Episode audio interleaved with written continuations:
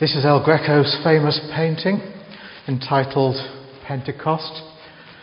Quite atmospheric, really. It's the day that changed everything. The birthday of the church, when God kept his promise through Jesus and changed people utterly. And if you think, well, I'm having a hard time celebrating today, Mark, considering everything that happened, well, Consider this. This is exactly what the Holy Spirit is hope and life and light in the darkness. We were hearing a moment ago about praising God in the darkness.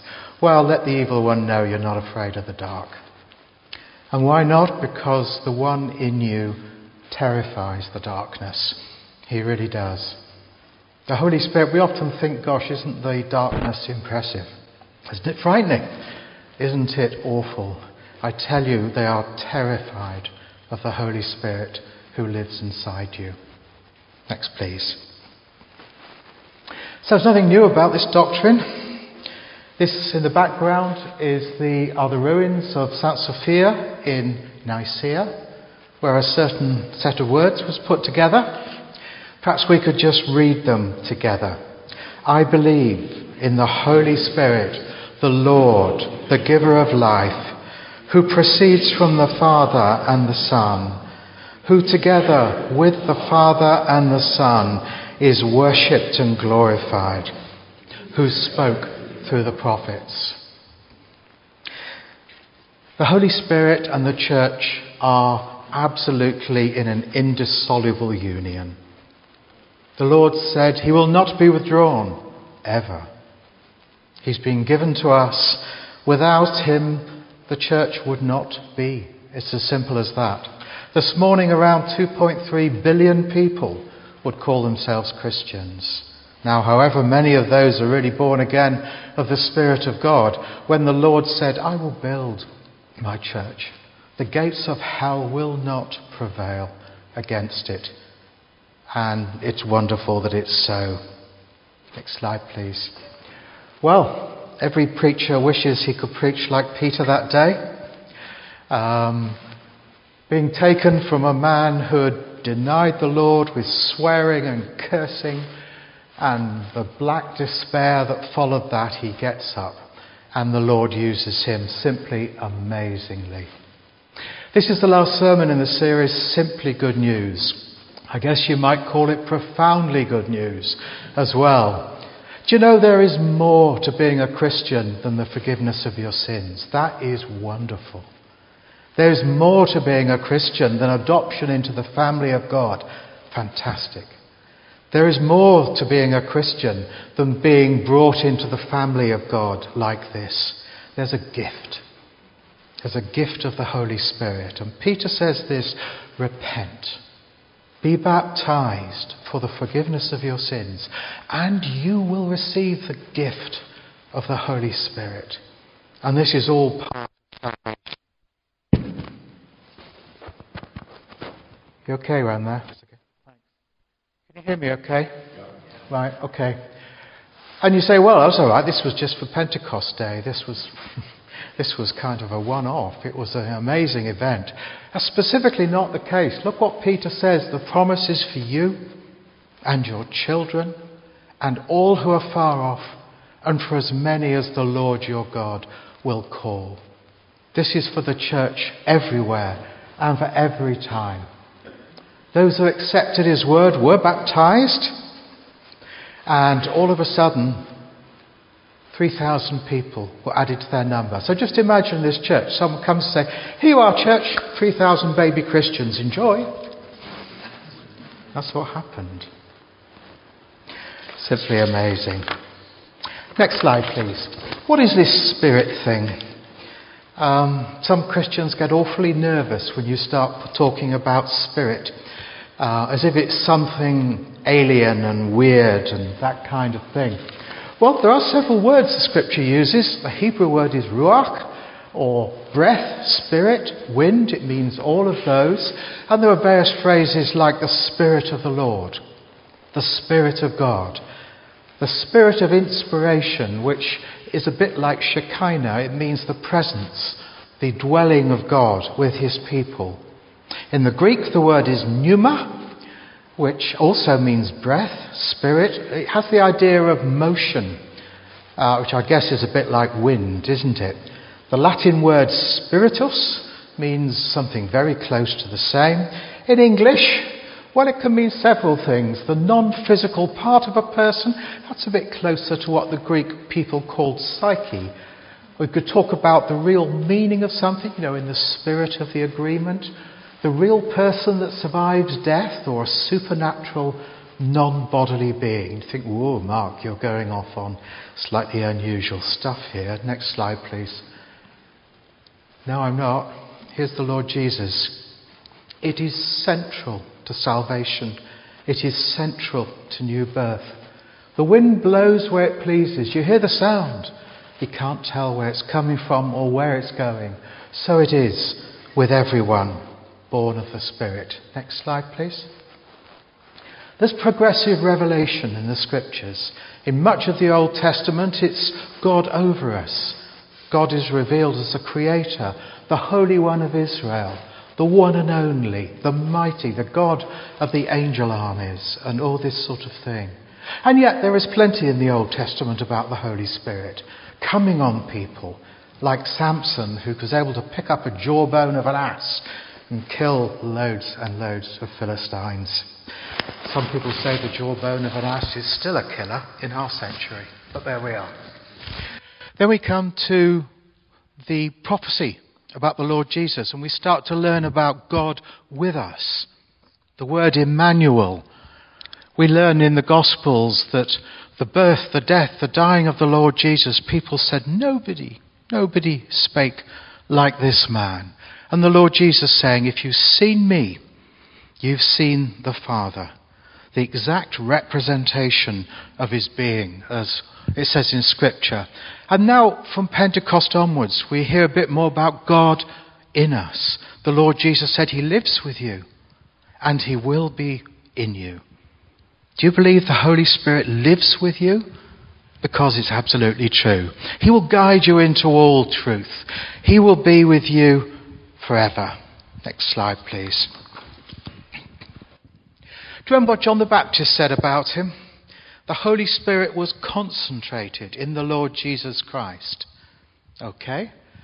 He said, I myself wouldn't have known him, except that the one who sent me to baptize with water told me, The man on whom you see the Spirit come down and remain is he who will baptize with the Holy Spirit. I have seen and I testify that this is the Son of God. The Lord Jesus Christ is the one who will dispense the Spirit, as it were. Next, please. Now, I don't know whether you read any books on the Holy Spirit. There's some good ones around. There are some ones that are, shall we say, not quite so good. I think if you want to know about the Holy Spirit, you should ask the one who really knows. And that's the Lord Jesus Christ. And that's why we read that passage from the upper room discourse. Do you want to know what the Holy Spirit is to us? Really? Do you know what he want, would you, do you want to know what He is going to be for us? Well, go to the upper room. Listen to some of the words said about Him. The Spirit of truth. Goodness, our, word, our world needs truth. The Counselor. He, the one who is like nothing this world has to offer. The one sent from the Father in the name of Christ. The one who lives with you. The presence of Christ among us. That's all pretty amazing stuff, really, isn't it? Do you remember, next slide please, what the Lord Jesus said about the Holy Spirit and the Father giving him to us? It is not as though your Heavenly Father is stingy with the Holy Spirit, or as if it needs prizing from his unwilling fingers. It is not like that. He says, if you, being evil, get over that, know how to give good gifts to your children, how much more will your Heavenly Father give you the Holy Spirit if you ask Him? God loves, He loves to give good gifts to His children. He loves to give His Holy Spirit to those who come to Him in repentance and faith. And it's not wrong to ask. It is part of becoming a believer, yes. And it's true right through your Christian life too. Next one, please. On the left there is, uh, not sure how well you can see it, is Rembrandt's famous painting of the returning prodigal son. Um, very happy to talk to you about it. It's got loads of detail in that's fantastic, actually. But let's just look at the passage just for a moment. The Lord Jesus said, This guy who had messed up transcendentally, you might say, comes back to his father with a message of repentance. Before he's got a chance to get that out, his father runs to him, embraces him, and then he starts saying, Lord, I've sinned against heaven, against earth, and, uh, and you, and I'm, I'm, not fit to be called your son. Um, he hardly has time to get it out before the father says, Quick, bring the best robe and put it on him. Do you see what our God is like? Satan will tell you he's stingy, he's hard fisted, he doesn't have time for you, and it's lies. Okay? The Lord Jesus Christ is quite explicit. God gives good gifts, his hands are open in compassion. So if any of you here this morning, you're not a believer, you know deep down, I don't, but you know deep down if you're not. I say this to you God has got open arms for you. He wants to put His Spirit into you. And if you've been a Christian who's drifted away as well, let me say this look, that's what God is like.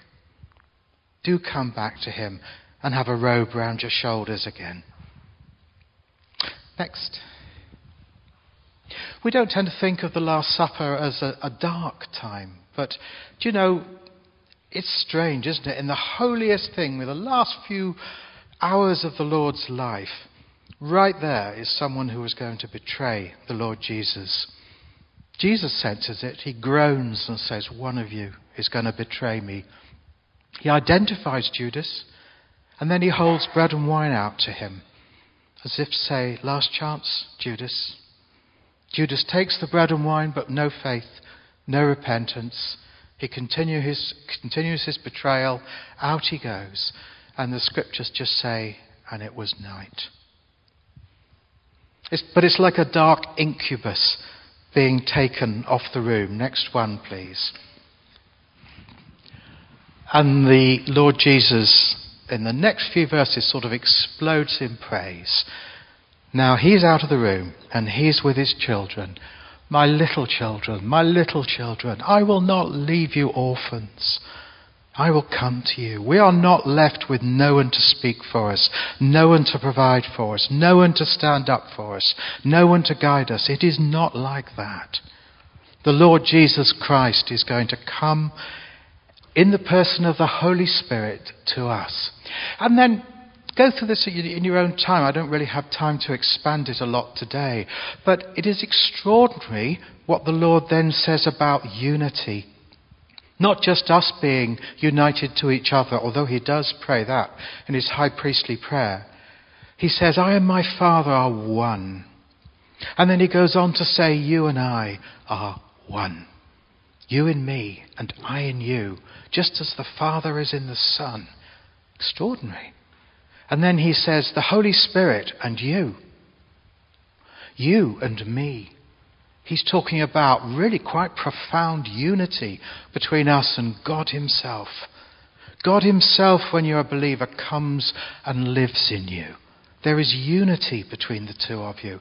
If you've ever listened to or, or, looked at some Orthodox, Eastern Orthodox preaching, this is something they have always majored on. You know, it isn't just that our sins are forgiven. Praise God, that is true. But I'll tell you more God and you in unity for good. He living in you, you living in Him. Mind blowing stuff. Next one, please. What will He be like? Well, He'll convict the world of sin, righteousness, and judgment. You know, we can't do that. We can speak words to people, but conviction is from the Holy Spirit. He'll take what is mine, Jesus said, and give it to you. That's a bit mind blowing, too, isn't it? He will guide you into all truth. And amazing, he said, you know, he's so good for the church that it's okay that I go away. In fact, it's to your advantage that I go away. because I'm going to send you another of the same. The Holy Spirit is just like Jesus. Okay, next one, please. The word is parakletos. A little bit complicated. Um, these are some of the meanings that it can be uh, translated as. It means really all of these. Um, it means both someone who will be your advocate, your representative, who will comfort you, who will come alongside you. The Holy Spirit is glad to be this for you. And he is described as another paraclete. In other words, Jesus is a paraclete too, and he is described, the Holy Spirit is described as another, like Jesus, another paraclete. Extraordinary stuff. Next, please. What else does Jesus say? Well, it says he's a person. The word pneuma is actually neuter.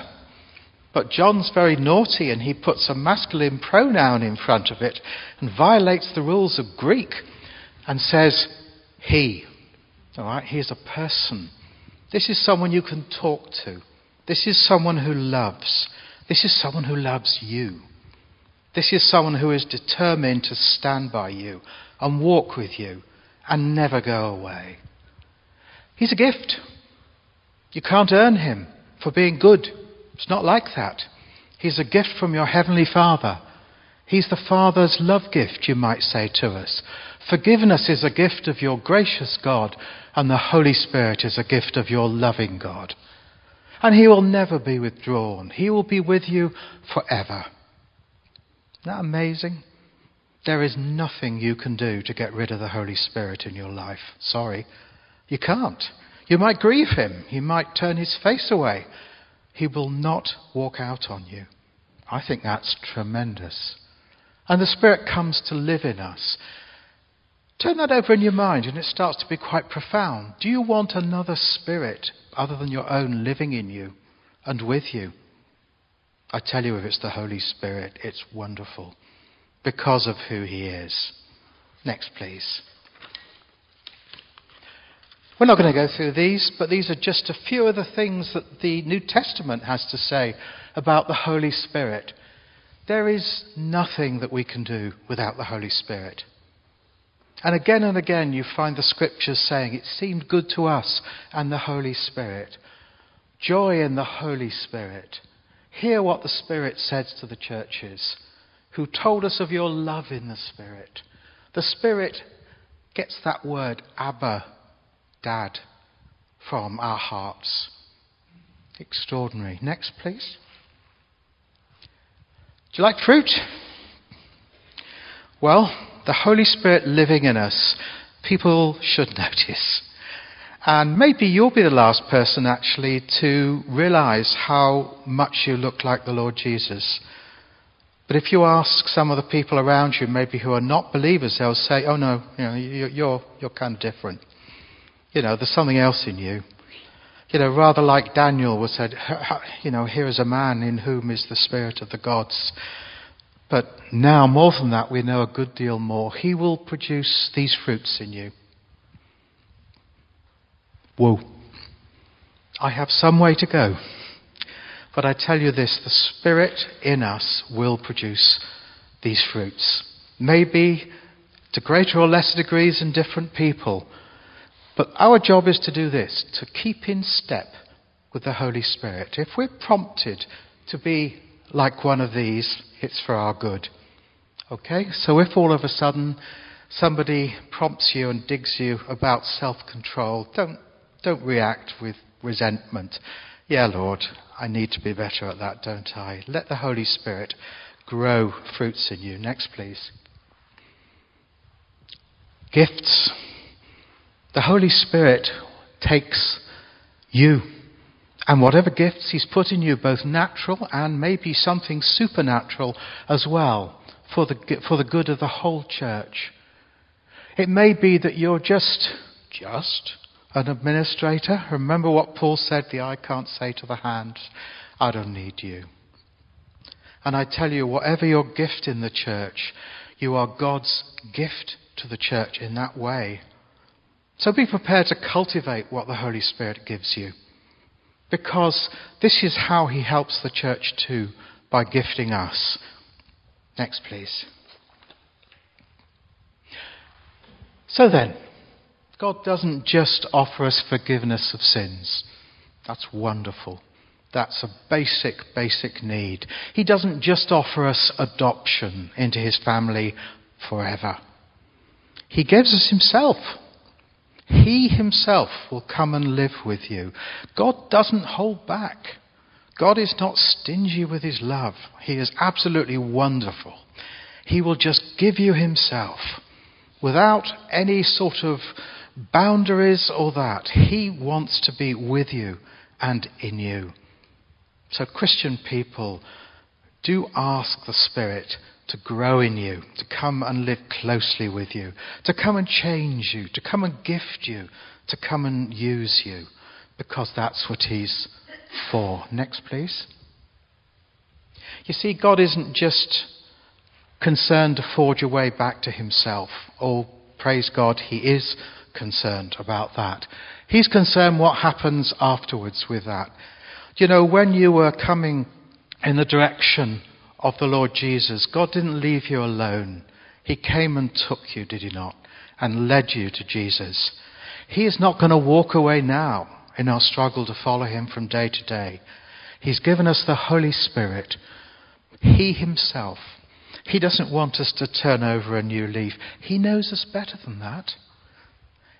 Rather than that, He is going to come and be in the middle of us as a church as each individual Christian, He will never walk out on you.